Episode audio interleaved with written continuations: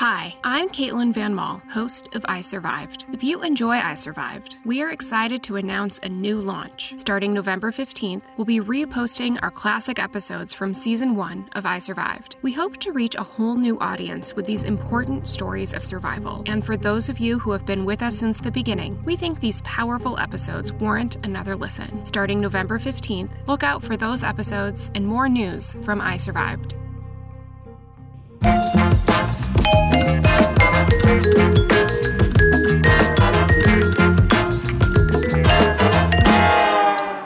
Welcome to the Doctor Drew Podcast. We appreciate you all being here and supporting the people that support us. And uh, don't forget some of the other stuff I've got going on uh, the streaming shows at drdrew.tv and, of course, After Dark and the Adam and Drew and all the stuff over at drdrew.com. Uh, and uh, yeah, After Dark, don't forget, I'll have to see the Carolla Faithful over there. Today is a another perf- command performance by my friend Mark McDonald. I can't get enough of Mark. The book is Freedom from Fear. Uh, he applies his psychiatric uh, acuity to the undiagnosed epidemic of fear addiction. Uh, fear itself has become. I, I, get overwhelmed when I even think about how miserable the fear has become be, been deployed in this country. The Instagram is at the Mark McDonald. McDonald is spelled M C D O N A L D. Twitter is at at M McDonald MD. Substack, markmcdonaldmd.substack.com. And the website is dissidentmd.com, which I just love. I love the dissident quality. Did you ever think you'd be somebody pushing back so hard on so many things in our world? I had no idea. Were you that kind of person always? Or Never. Is this something, yeah, me neither. No, the editor for my book actually came up with that dissident MD because he said this encapsulates everything about what you're doing. Is it uncomfortable to be a dissident, so called? It would have been a few years ago because I had a, a bit of a negative I thought there was a negative connotation to a dissident, somebody Yeah, who's just sort of negative to be negative. Yeah. But now, basically, dissident encompasses anyone with a difference of opinion. And you're involved with Dr. Kheriaty too, right? Is he in your yes, camp? he is. Uh, he's actually a colleague of mine, and uh, we've spoken quite a bit and actually gone on a few projects together. He was fired. I mean, here's another guy that was, you know, head of the bioethics committee for Yes. University of California, Irvine, mainstream psychiatrist, teaching psychiatry, winning teaching awards. All of a sudden, he's a dissident. He's now a dissident for saying we individuals have the right to decide what sort of medical treatments we receive, and he essentially lost his job for that, for saying that. just for saying that.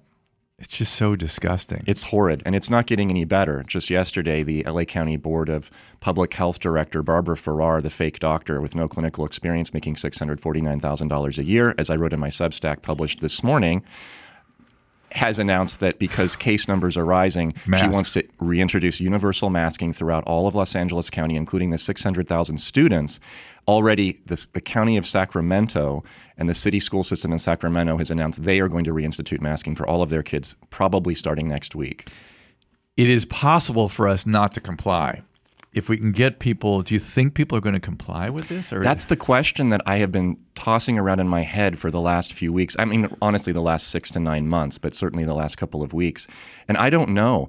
I am heartened somewhat by something that I see day to day in Los Angeles where there are fewer people who are wearing masks, or like the security guard at the Twin Towers in Century City, where I went yesterday, who I couldn't understand a word he was saying. He's just mumbling. And I said, Look, honestly, I can't understand what you're saying.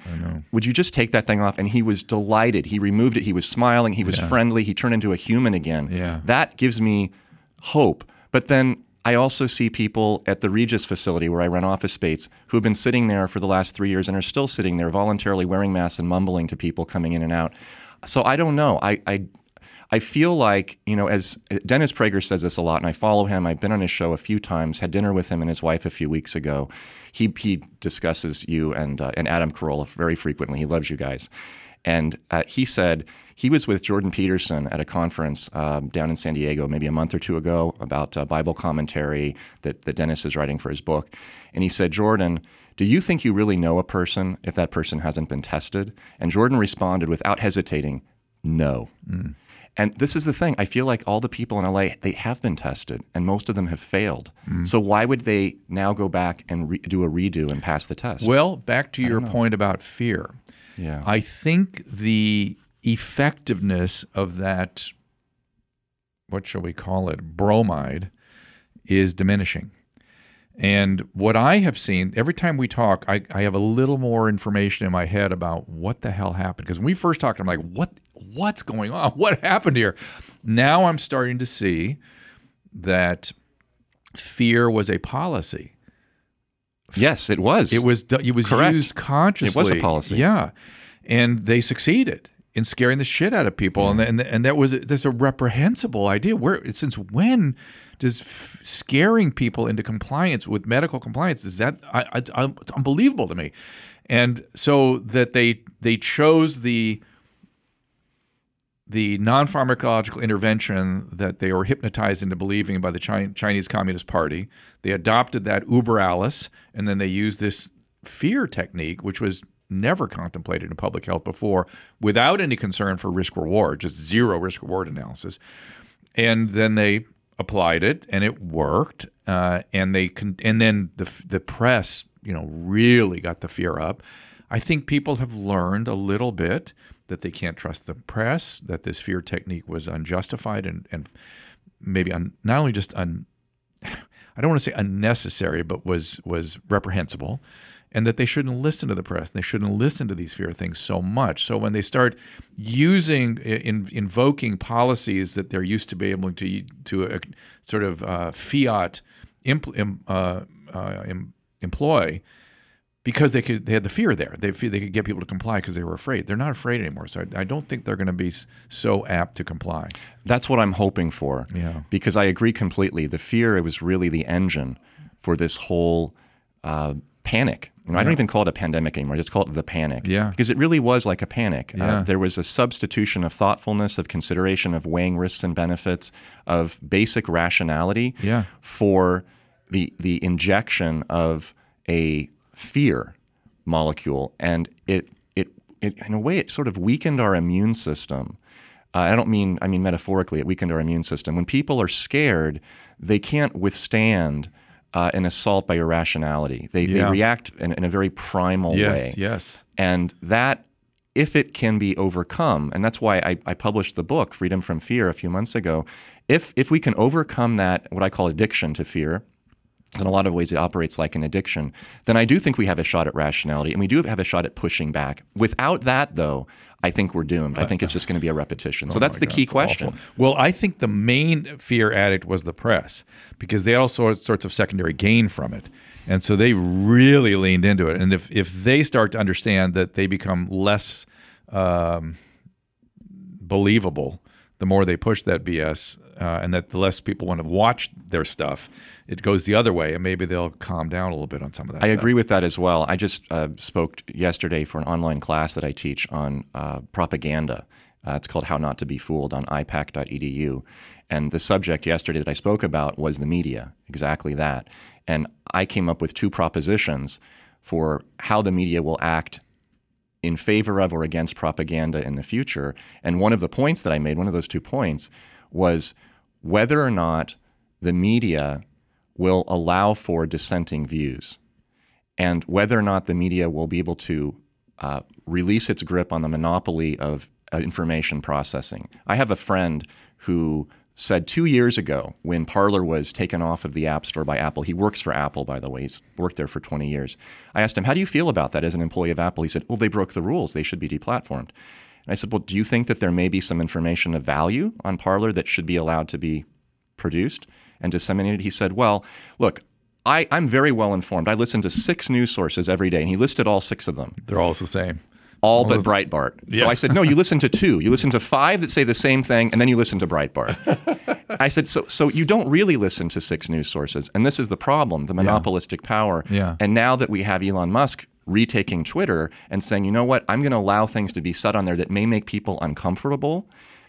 Now I feel like there's some shot at having a public square again because Yes. if the media can be competed with, then I think we have the possibility of having better information and reducing fear. So I have some little bit modicum of Yeah. hope, but I, I just don't know how things will play out. And, and just as a, an for people to know, we are recording this just prior to the holidays, and I know this is now February, so things will have evolved since then. I, I'm going to predict that it will help. That his that Elon Musk being at Twitter will help, especially they have not released yet all the the medical No. stuff. Still going. Uh, they're still looking at it. Is that what's happening? It's still being released. Uh, they, well, they're just bit. releasing the political stuff, but when they released what they did medically and the why Oh, they the did next it, stage. yeah, that's going to be That hasn't even insane. I think Yes. people are going to be blown away by that. I am really looking forward to that. Yeah, me too. There's so much truth that has not been released yet. Correct. And so, since we last talked, I've made more of a habit of uh, interviewing people that were deplatformed and silence and stuff, and, and I've learned some stuff from talking. I don't agree with everything they say. And what's you know what's odd to me, this I want to you to put your psychiatric head, head in this for a second. When we used to hear way outlying opinions that we disagreed with, we used to call that interesting. We didn't call those bad people. We call those interesting. I don't disagree. I disagree with you. Here's why I disagree. Interesting. Thank you for making me think, for making me clarify my position. Not you're a horrible person for disagreeing with me. It's that's bizarre to me. It's completely changed. I- Is it a permanent change or is this part of the fear thing? This and the is- tribal thing, you know, in the face of fear. Well, you know, I, I've brought in a book today by Jack Donovan called The Way of Men, which I, I did not write. I have no financial interest in this book. I just think it's a fantastic book. It was written 10, 12 years ago that talks about masculinity and it discusses and defines what masculinity is. And I think it's it's a, a, a good compendium to what I wrote recently about overcoming fear because even though he doesn't address fear explicitly, I think that implicit in the book is a teaching, or I would say even observation, that those who live in fear cannot actually be masculine. And I say live in fear, I mean irrational fear chronically. It's like the difference between pain and chronic pain. You know, pain and is you want to differentiate that from anxiety? Yes, uh, anxiety is usually non-specific. It could be specific, you know, anxiety around seeing snakes. But but anxiety, the way that I see it uh, in society and the way I see it in my practice, is is generally um, a kind of a state. A state of being, yeah. It's a state of being. Whereas fear, although it can evolve into a state, it, it usually starts out as being uh, specific to a to a Reaction. expected. Yeah, something bad is going to happen, and I know what it's going to be. Yeah. I'm going to die of an infection. That's Yeah. fear. Anxiety, and a lot of people have anxiety now. Just anxiety about general safety of their health is is very nonspecific, and there's no way to sort of uh, reduce that anxiety unless you become obsessively compulsive about things. Have there been periods of yeah, this is I'm gonna I say this to be funny, not to be you know I don't know to get canceled. But uh, Adam and I sit around and think all the time. When did we become such pussies? When did that happen? When did we become- what, what happened? But that's kind of what we're talking about here. But but my question is: Have there been periods of history that give that inform us where people have become pussies? I think it happened in the 60s. oh, And I agree with Donovan in the book. Uh, I believe it happened after World War II. We probably peaked in our expression of masculinity in World War II. And when I say masculinity, I'm going to use the definition that he provides, which I think is excellent because it's not culturally specific. It's, it's actually more um, societal, more primitive, more biologic. It doesn't redefine based on what country you're in or what language you and speak. And we're not talking about gender or sex. We're talking about a a phenomenon. Yes. masculinity. masculinity through men. Oh, as a as a as a as a, as a x uh, x uh, uh, x y male expression. It, yes, so not culturally defined and not gender specific through the lens of transgenderism. I mean, something that is so intrinsic across and inherent time, across culture. Correct. Okay. And there's a few qualities that he uses to define it. Uh, one of them is courage. Courage must exist within a man for him to be masculine. And, and courage is really facing risk uh, for a greater good and risk of the self and of people around you in order to achieve something that is more important than comfort. I'm, I'm going to stop you, Gary. Look this up for me. I think it was Voltaire. Uh, virtue untested is no virtue at all. Is that which is sort of a statement about courage? It is, and it's just similar to what Jordan Peterson said. If you're not tested, how do you really know who you are? And I think we were tested in World War II, and we found out who we were. Uh, since then, things have really shifted. Physical strength. This is also objective and biologic. That is a masculine trait. Uh, a man who has very low level of physical strength is not considered to be as masculine because he cannot exhibit physical courage to the degree that someone who's strong can. Women, of course, are physically weaker, which is why we don't consider physical strength in a woman to be necessarily desirable or, let's say, feminine. Uh, also, mastery. So, being capable of hunting, of fighting, of tilling the earth, of producing tools, some sort of skill set that allows you to benefit and to the, for the community and your family to benefit. That's also considered very masculine. And and I when I think about what females have been evolved to be attracted to, they they will often talk about competency as something that's very attractive, Correct. and height, which is strength, which correlates with strength. All of these qualities, by the way, are exactly uh, definitionally masculine from that lens as well. What do women universally and throughout time and across cultures consider to be masculine? What qualities do they universally, doesn't matter where they are or what time period, find attractive? It will be competence, it will be strength, it will be courage. Doesn't matter where you're from. Courage, I don't feel like in my lifetime I've seen that as a source of attractiveness in in male partners. I, you know, I've talked to a lot of women and men about this kind of stuff, and I wonder if there's a proxy for it because courage feels like aggression, and so you have to you have to sublimate it in some way or strategically present it differently. Well, even aggression is actually a masculine No, I know, but it's it's it's pejorative in this culture, right? Oh, it is. And there's Yeah. there's a confusion. He discusses Donovan discusses this in this book, which I think is a really good distinction. We've evolved into this confusion over the last 40 years between two things. One is being good at being a man, which is what I've just been talking about, being strong, being courageous, uh, expressing mastery, competence, taking risks, and being a good man. That is culturally specific, and that expresses virtues uh, compassion, uh, sympathy, uh, patience, uh, being able to, to tolerate uh, insults without immediately becoming violent and aggressive and nasty, because that, of course, can be harmful to you. And, and Marcus. Aurelius. Yes, It's a good example of that. there is a there are two parallel paths here. One is intrinsic, one is not cultural, one is just simply hardwired, and the other is culturally determined. And you really need both to be successful. However, you can argue till the end of time what being a good man is because it really changes depending on where you are and at what time period. And also what you are programmed to consider to be a good man. And a lot of people today, especially women, have been programmed to see a good man as being what I would consider to be objectively weak, a pussy, as you just described.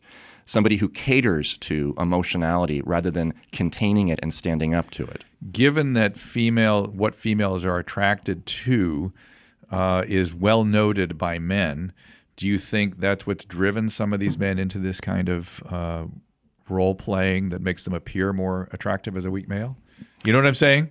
That I, I've often Yes. thought that that you know men want to get laid, and so if, if women are attracted to X, men are going to be X. They're going to move in that direction. And uh, what's going on there? It's a con. Uh, it, it- it's, it's sort of a circular argument. Uh, the feminist movement, uh, in my view, never really protected femininity or women or choices.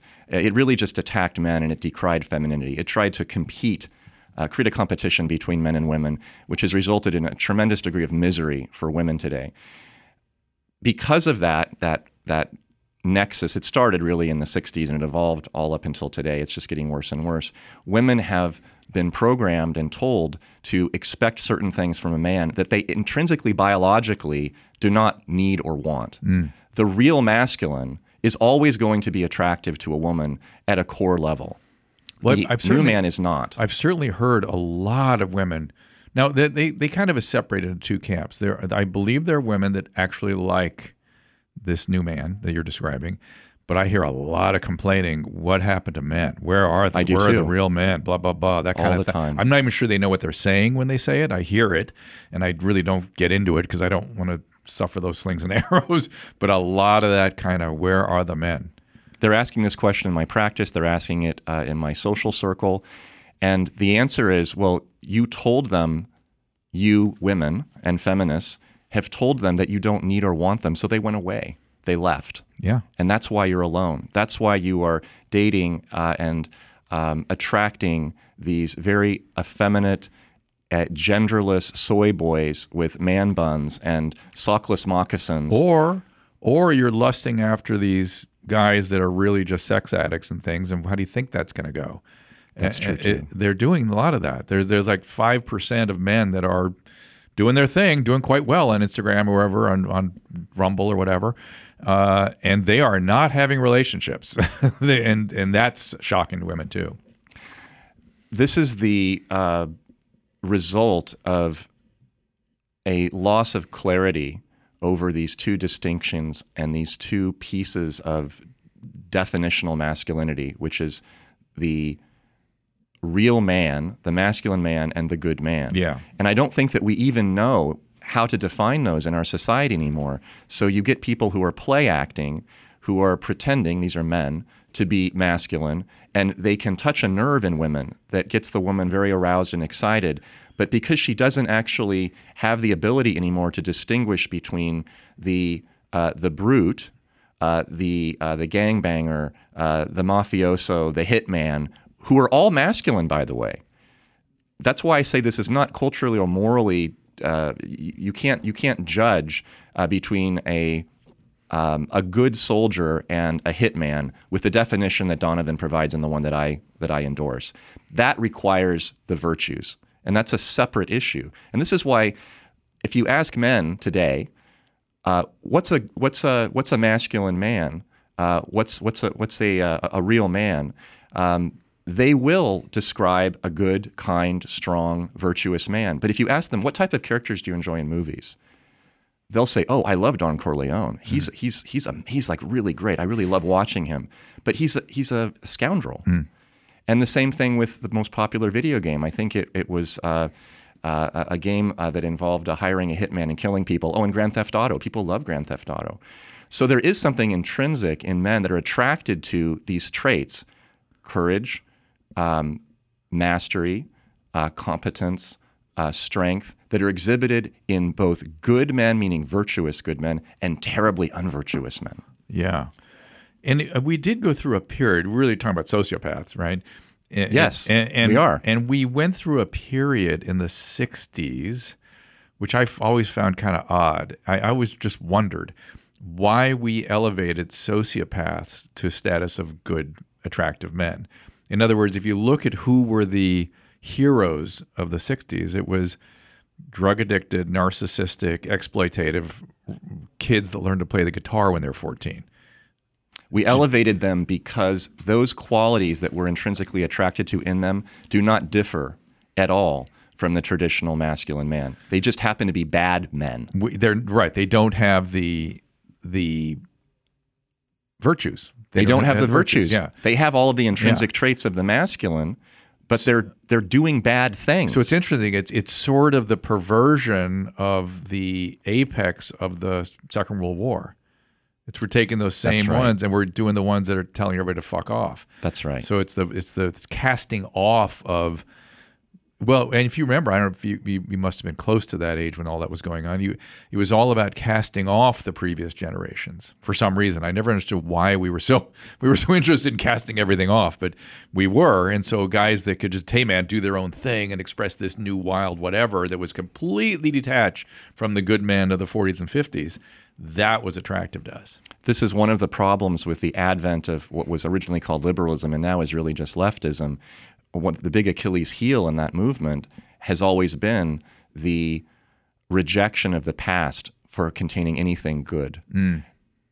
There was an expression back in the 70s if you're uh, don't trust anyone over 30, Correct. I believe. Yep. Meaning. That was the 60s, right? It was the 60s. Really, yeah. Okay. I wasn't alive then, so I'm just guessing. I was born in 73. Okay. Uh, what that meant was any wisdom is of no value. There is nothing to learn from older people yeah. or from the past whatsoever. Everything begins with me, which of course is an expression of narcissism as yes. well. So we got that going on. Yes. But but prof- more more profoundly, I think, on a societal level, is the rejection of the past as containing anything wise or good. Yeah.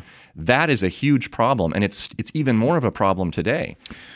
Well, it is more of it's more of it's more uh, virulent today in terms of the aggressiveness with which these people feel that. But I kind of feel like people my age kind of learn from the '70s, so we're buffering it a little bit.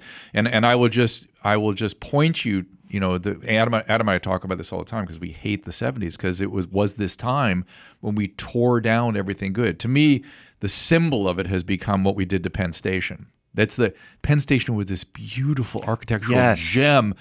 Old, God, ugh, old. What do you put up in place? Go look at Penn Station today. It's a piece of shit. Yeah, we've we've at least opened up the Moynihan Center, I think it's called, across the way, which is a re, a looked kind of like the old Penn Station. It's a it's an old post office they turned into a train station. It's beautiful, uh, but it's a homage to the original Penn Station. It's sort of with hat in hand, like I know we we did it. We destroyed this beautiful. Look, looked like uh, you know D'Orsay, you know, which they turned into an art museum. It was a train station. We just tore it down. Everything, everything old, bad. Everything. We we we carpeted it. We put shag carpet on it. We put wood tiles on it. We put linoleum on it, or we just tore it down. And what did we put up in place? We put up sort of the best that uh, Soviet architects had in 1970: aluminum window sidings, just matchstick with with stucco. That was that was our idea of modern and good. We've replaced uh, the definition, the accepted definition of art, and let's say architecture specifically, which is to elevate the human spirit. Yep. And we have replaced that with, as you said, Soviet architecture, efficiency, Yep. ugliness. Yep. Uh, how many people and how many pets can we cram into one space? Yep. How cheaply can we do it? And there is a huge loss there. And this is true on an aesthetic level throughout everything. Music is the same thing. Mm. We do not aspire to write music anymore, modern classical as they call it, to elevate the spirit.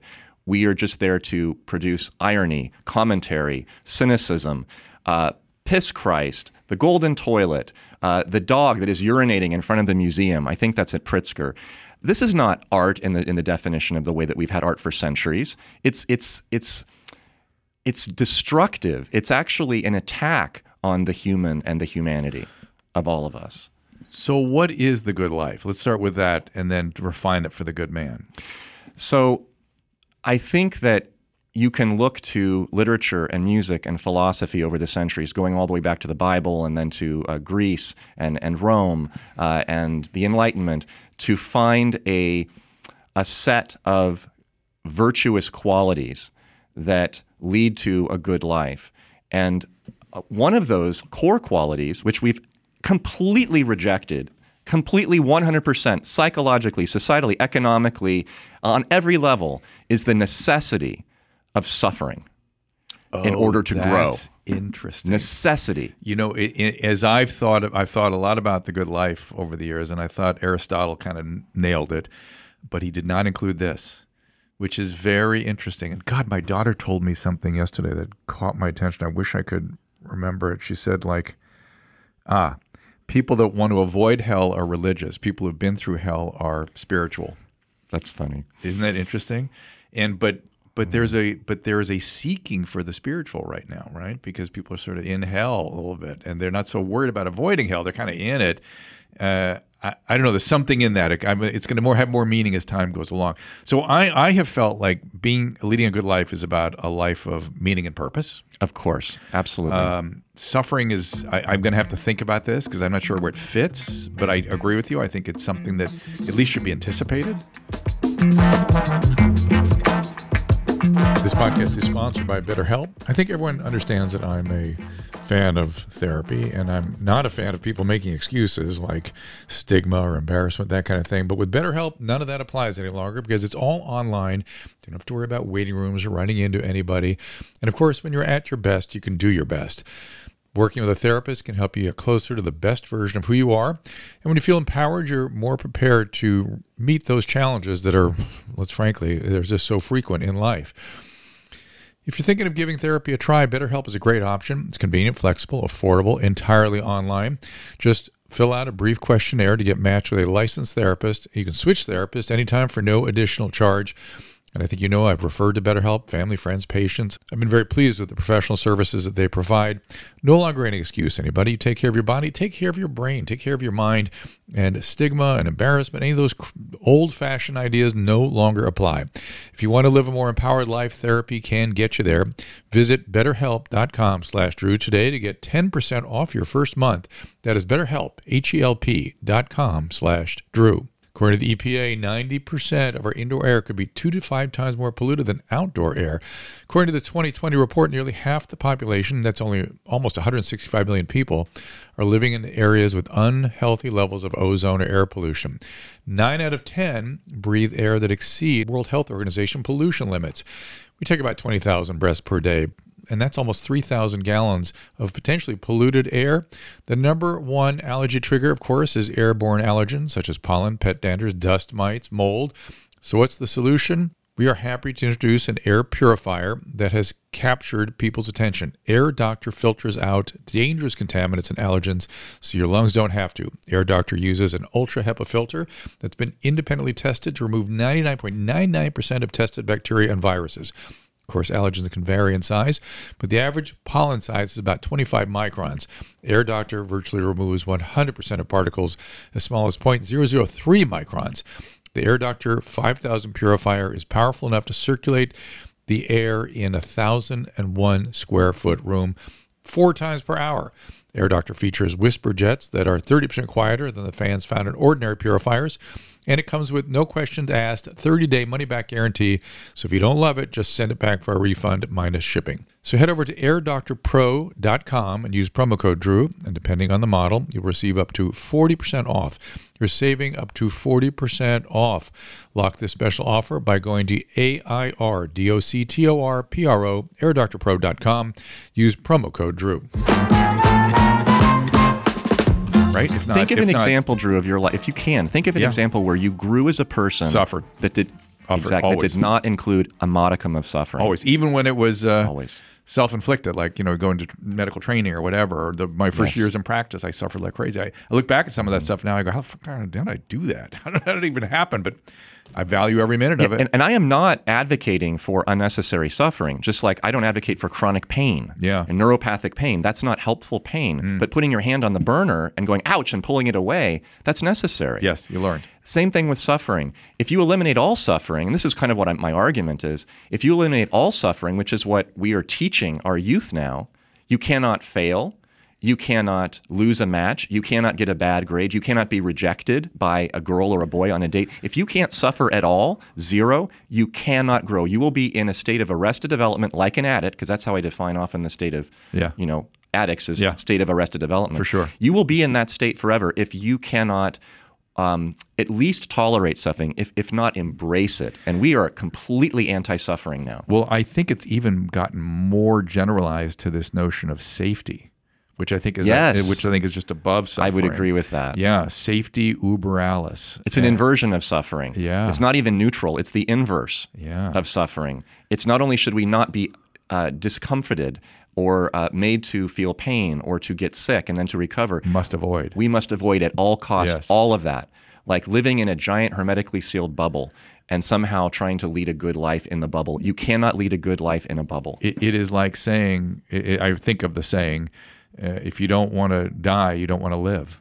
Yes. You can't have one without the other. And if life were endless, as we often see in movies and in literature, we wouldn't value it. Yeah, that's for sure.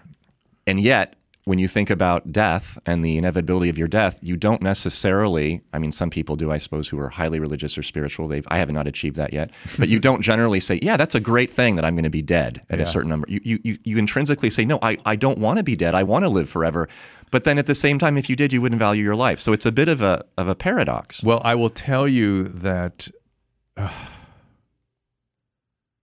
I'm having kind of a strange feeling about this but I'm going to say it, which is that I'm at a stage of life now where you start to be more okay with death because you're because aging becomes the other thing you get tired of and so aging death becomes the alternative to aging but but but but that's okay if you've led a good life and so I can look back at things with gratitude and go, oh yeah, at least you know I did that. I, am I'm, I'm good with it. I maybe I have done enough, and I made this sort of enough, whatever that is. Um, this is why hedonism is not successful. Because the hedonist, uh, the person who has all the money, all the women, all the pleasure, he approaches death without having achieved a sense of meaning and purpose. And he probably fears it far more than the man who was poor, didn't have all the women, didn't have all the cars, but did something meaningful and purposeful. He can accept that death more easily, I believe, than someone who has not suffered and, and achieved and made, as you said, sense and meaning out of his life. And I think you're getting at that is a core principle of Epicureanism. People mistake what Epicureanism was all about. That's actually what it was all about. But going back, staying with the Greeks, uh, Aristotle said a good life was a life of service, all right? And I think we can all agree that making meaning by being helpful to other people is very nourishing, yes? It's the antithesis to narcissism. I also agree. Think that you know saving the world is narcissism. Having something to offer a given individual is what I'm talking about. Like you have a skill as a psychiatrist. Absolutely. Yeah, it's really people think that I'm gonna I, this all this social warriors. I'm gonna save the. wor-" That's narcissistic. Greta Thunberg. Yes. she is mentally ill, and she, by her own statements, I'm not diagnosing her. Yes. But people like her and people in these movements, whether it's environmental movement or a social justice movement or a equity movement, I guarantee you those people have, as Jordan Peterson said, not made their own bed. They are not cleaning up their own life and then being of service to the people immediately around them. And in place of that, they are substituting that core uh, meaning and purpose that actually has real gravitas to this fantasy that they're somehow going to change the world, Yeah. which is uh, both narcissistic and highly avoidant, I think. Avoid and not nourishing. I mean, Not at all. it's- it doesn't I mean, make you happy. These people are unhappy people. Yes, and they're not gonna- happy. I, I was they're say angry and miserable. I, I always I used to point at An- Angelina Jolie, who was at a bunch of stuff, and I kept saying, you, you, I, "It's not going to make her happy." Like I don't want to stop her from being, you know, trying to help the world. Good for her, but it's not going to make her happy. And then, then her marriage unfolded. You know, everything happened. That's right. And uh, lo and behold. Um, but so back to Aristotle. So he felt in order to be really fulfilled in that service, you needed a couple things. This is a, this is a step that we leave out in our culture. You needed, he called it phronesis, which is wisdom, and you needed techne, which is skill.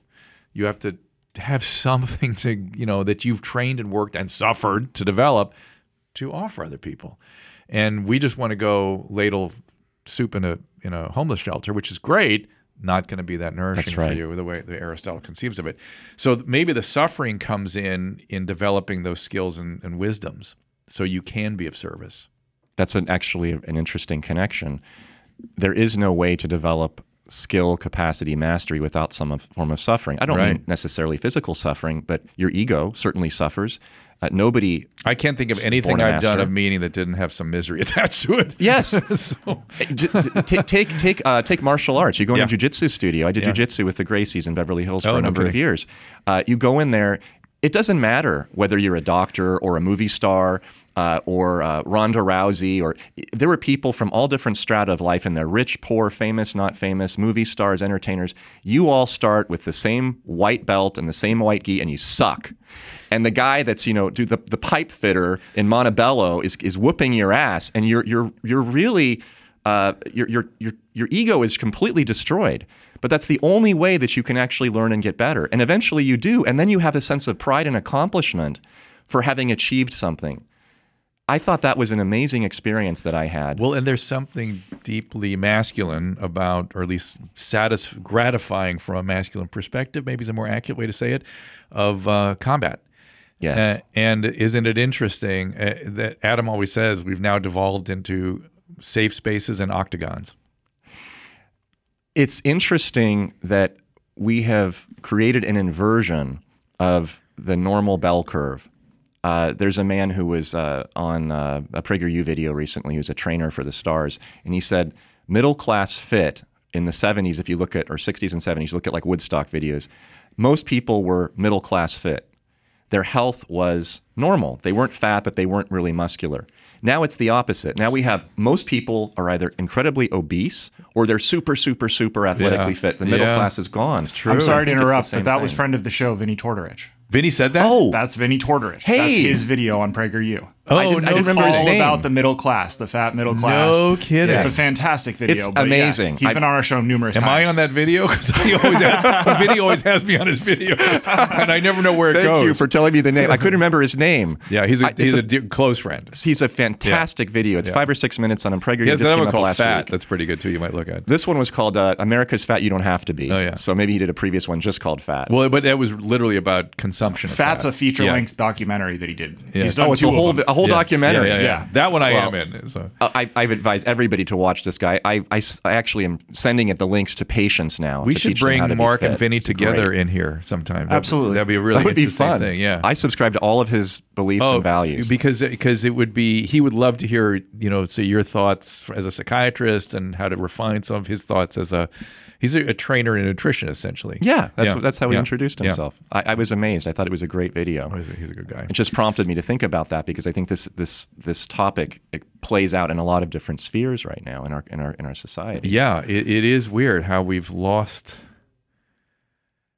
I'm I, again. You're going to make me think about this. You know, the lost middle has sort of an interesting, almost philosophical kind of uh, implication to it, doesn't it? Well, there's a lost middle to everything. There's a lost middle to masculinity. Well, but isn't Aristotle's thing the golden mean? And we've sort of we're, Yes. we're off the golden mean completely. We've messed it up. And you're talking about you know combat and how important it is.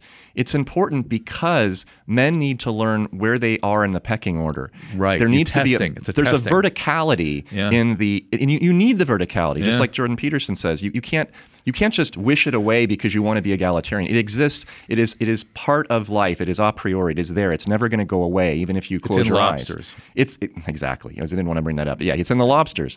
So you go into you go into jujitsu and you are, are you're not beaten up, but you are you are shown physically that you cannot compete with this other guy. You you have to show some subservience and some uh, gratitude, hopefully, for the learning that takes place as you go back and forth and back and forth. And today, I don't think that men are generally speaking men are able to do that. Uh, they are trained, they are told that they must be good, that they must show all these virtues, but that there's this this belief that men men must be soft all the time in order to be good. Yeah, well, it's even it's even. I've, I'm sorry to tell you, it's because I have 30 year old sons. I see how these messages are affecting young males, especially young white males. Which is, you are not worthwhile. You are the problem. That's right. You are not wanted here, and they s- isolate. They hide. They they hide out when that happens. They they don't they don't want to be a part of the problem. They they start to internalize that stuff. They're told to go away, that they're not important, that they're not valued, And, and, leads and men above isolated. everything else need, to know that need to be valued. That's that's our one of our primary sort of motivators. value and appreciation. Appreciation. That's the word I was looking for. Yes, need, couples therapist that I went and talked to in residency. I might have brought this up on a previous episode with you. I bring it up all the time. He found that the main reason why good men have affairs is that they don't feel appreciated by their wives. They need that appreciation. and I think I said this in response to that is that what what I have found is men want to be appreciated, women want to be cherished. And if Yes. you're not doing those two things, you're you're undermining the relationship. You cannot succeed as a woman by trying to be masculine in the way that I've been describing it, being stronger. You can't compete with men. I'm sorry. Well, th- you know what they can. Uh, good, Well- good. Uh, the, the opportunity, the freedom to do it is there. You have the please. choice, but it's not going to lead you to be happy. Well, that's a different question. Now, now you're, now it's, which is you're entitled to say that because you're a psychiatrist. You can say, I, "This has been my experience." I can't say that. I, I'm in mental health, but not like that. Uh, I can just say, I because I'm a I'm a free speech uh, uh, totalist, to- literalist, and, and I'm interested in freedom. So I'm interested they should have the freedom to do as they please. But if you'd like information about it, talk to Dr. McDonald. How's that going to make you feel when you do those things? the men are not going to cherish you if you try to compete with them physically, you try to be a better master than they are, and you try to express more courage than them. And I'm not saying that you can't do these things, but they will not lead you to happiness because they will not be valued by the opposite sex. If you are a woman and you are, as Donovan says, you are attractive, you express a carefree spirit, and you are charming, you will be valued and cherished by a man, even if you are physically weak, even if you have no courage, you don't make sacrifices, and you don't have any skill sets. That's just the that's just the reality. What is it about that? I, I, I, have never heard anybody say that, and it's fascinating. What is it about that carefree spirit that, that struck me? It's like, whoa, that is attractive. Why would a male be attracted to that? Because men do not want to enter into the chaos of feminine emotions. Women create chaos through their emotions. Men contain it. And the more chaos a woman brings into the relationship, the more stoutness the man has to have to avoid it or to contain it. A woman that expresses a carefree spirit is essentially communicating to the man, I will not bring that into our lives. I would guess that somebody. Well, let's, let's think about this. Um, men that have a higher ability to contain the chaos probably can tolerate both. I agree. Yeah. That's because because it'll still be attractive to have the carefree spirit, but you can just contain the chaos without without being encumbered by it or It's- overwhelmed by For the it. larger population, it's an easier sell if you're carefree. And this is why men who are carefree or um, fun, uh, charming, attractive are not necessarily as valued by women as the opposite. They're not as Apollonian as as uh, Camille Paglia says. Not as linear. Not as Apollonian. Women don't need that. Women need strength. Women need mastery. You know, I'm, I'll do a little self reveal here because as, as Susan and I have gotten, you know, for 40 years in our relationship, we get more and more and more honest. And I used to think to myself when we were younger, she had a certain more chaos. And I thought, God, I wonder if she wants why she's in this. She wants this containment that I seem to be able to provide. And but I'm acutely aware that for me she was fun. There's that carefree thing. And so I had no problem really containing the chaos. I thought what worried me though you'll appreciate this. The kind this was the private thought I had was: Is there a personality disorder I'm containing here? Is this borderline feature? What? what why does she? question. Why does she need containment? But you know, I worked for 40 years. We're fine.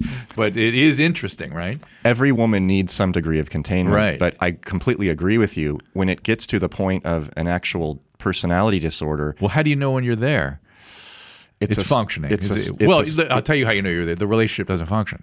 it can't function yeah. because you cannot contain someone's Yeah. personality disorder. yeah, yeah, yeah. You can collude with it, Yeah. but you cannot contain it. I So- think there's a difference. So it's interesting that uh, that is a big difference.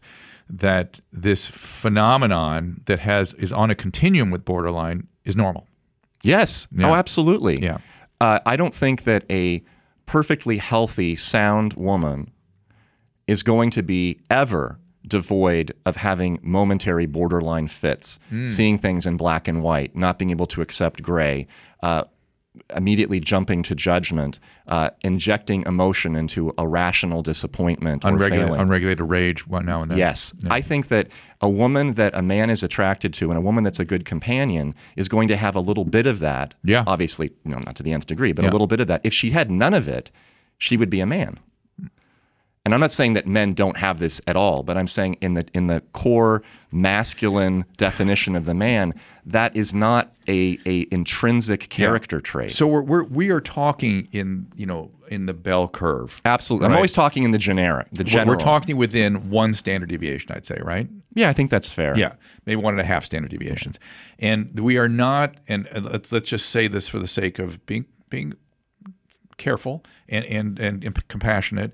We are not judging or diminishing or anything people that are in that out towards the two two sigma out towards those two standard deviations out. Are we? I'm not.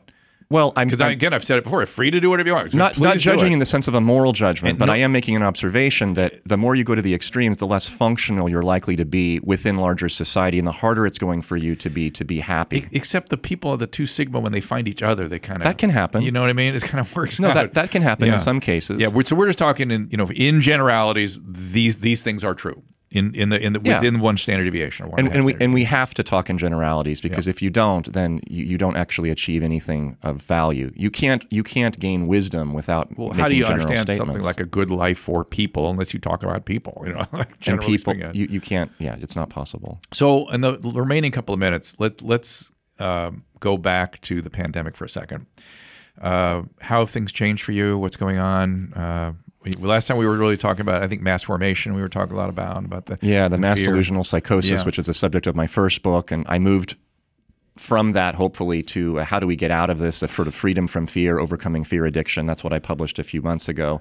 That was right around the time I think it was no, it was right before the election because I uh, spoke to you a few weeks ahead of that, and I said, you know, the election, the midterm election, is really going to uh, be a kind of uh, a thermos, not thermos, a thermometer, testing the pulse really of the country and, and where we are. How, how far have we come to overcoming irrationality? And I have to say, uh, I, I'm not that impressed. It's a, it's a lukewarm a lukewarm thermometer. Certainly locally in LA, LA County, California, it was uh, a complete uh, catastrophe.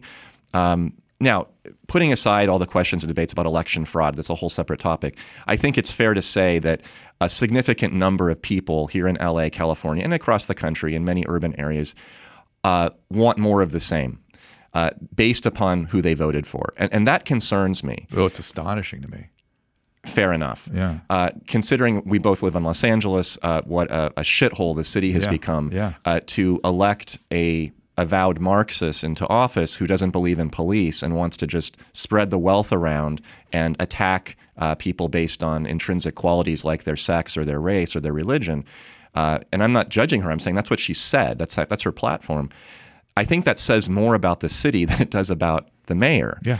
And the fact that people are either completely apathetic, they're brainwashed, they're still in fear, or they're just not participating, or a combination. And I don't know, but whatever it is, it doesn't give me a lot of hope and excitement that we're going to develop a consensus and an action to act on that consensus to move towards a place of greater rationality. And, I, and I'm not in any way trying to divide this between a political spectrum. I'm, I'm, I'm really breaking this down into people who are either in the camp of living in reality or they're not.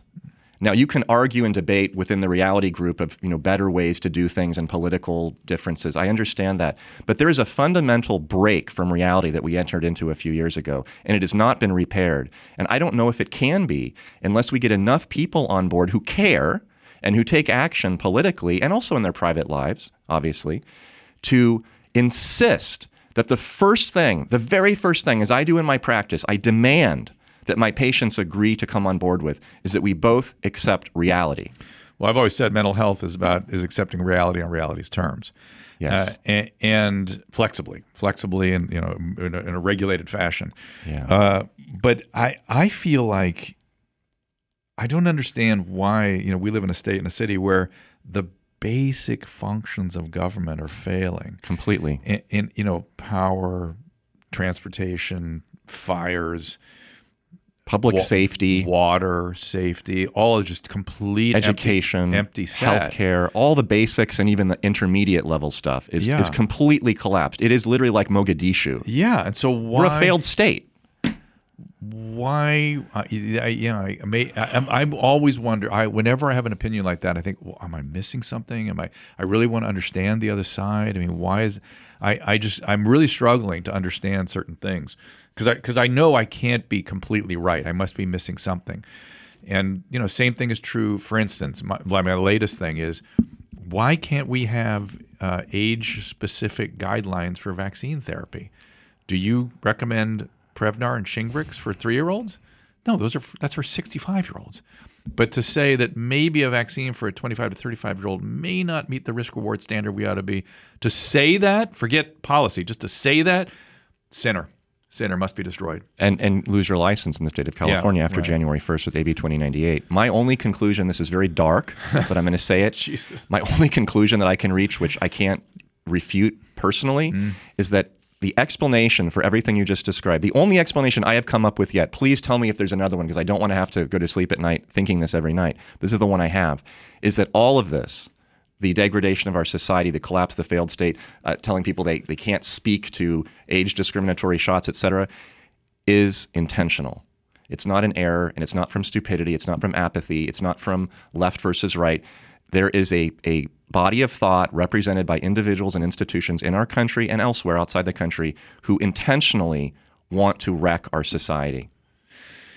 It, it, it sounds conspiratorial to say It that, does. That's yeah, that's yeah. why I hesitate to say it, but I cannot come up with any other explanation because it's been three years and we're still going back to the same nonsense we started with.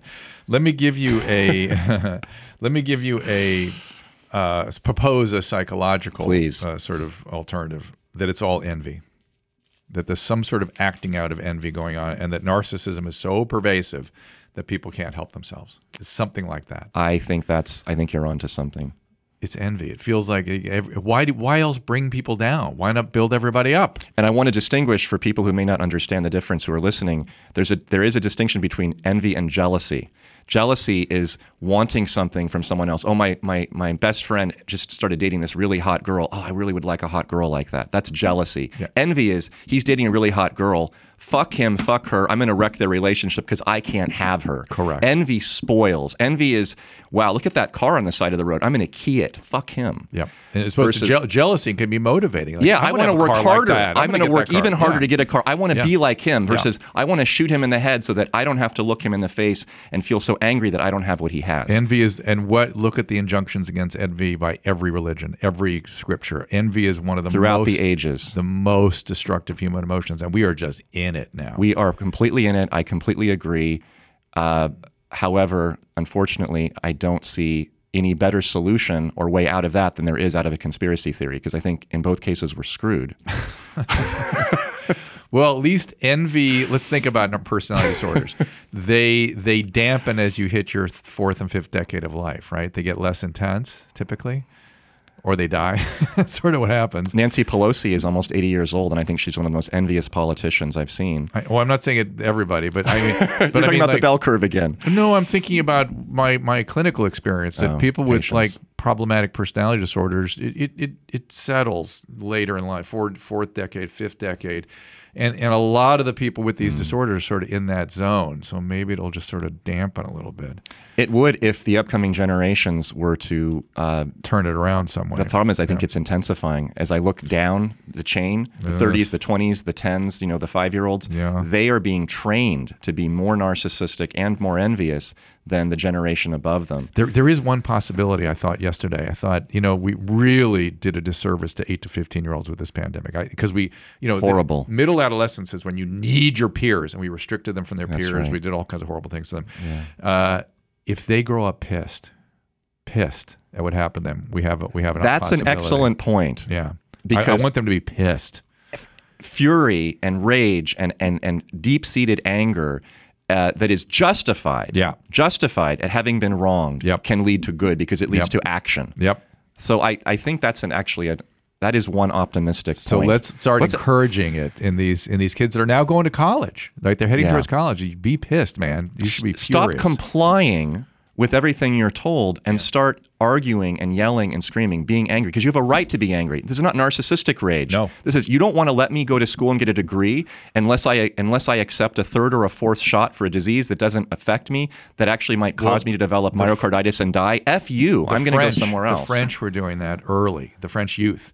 But I, I think our youth have an even more primitive uh, sort of response, which is you scared the shit out of me for two years. Fuck you guys for that. You scared the shit out of me. That's a great I thought my family was going to die, you assholes. What, what were you doing to we me? need more of that. Yes. I would love. I would be delighted to hear and see that Yes. out in the streets. I would. I would like to hear that to the degree that they're Well- hearing "burn the hijab" on the streets of Tehran. Well, it's one of the reasons I was so attracted when I went to France. I was like so attracted to their culture. I always thought the French were like, "Ugh." a little hyper passionate at times. Well, but the young But in- but people, now, yeah, young people good. like they literally would come. I, my French was pretty good. I would talk to them, and they would say, "Look, they told us this illness is not going to hurt us, and now they're going to force us to take a vaccine that we don't know if we need. Fuck you. That we're not going Nous to." ont menti. Je te merde. Wait, They lied to us. F you. Merdique. merdique. Vraiment merdique.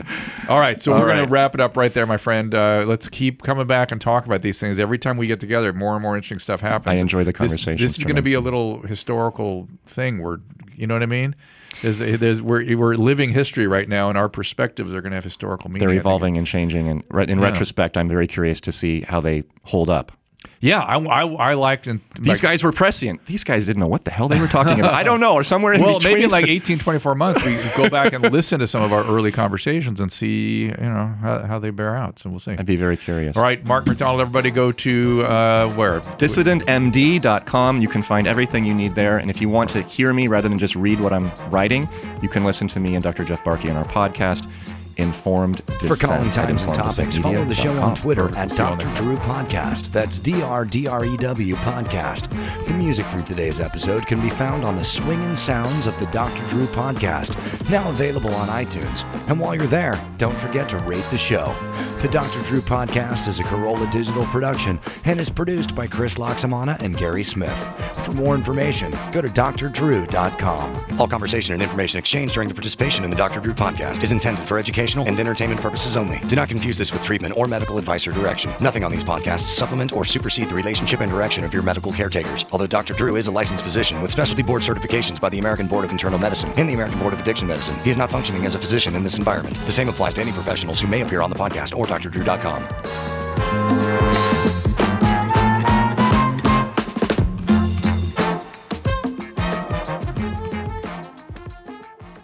All month long on Pluto TV, stream the biggest Tyler Perry movies free. Watch your favorites like Madea's Witness Protection and Madea's Big Happy Family. Join Tyler Perry as he goes on a couples retreat with Sharon Leal in Why Did I Get Married? Or Idris Elba and Gabrielle Union in the Tyler Perry directed film Daddy's Little Girls. Plus, Pluto TV has hundreds of channels with thousands more movies and TV shows available on live and on demand. Download the free Pluto TV app on all your favorite devices and start streaming now. Pluto TV. Drop in, watch free.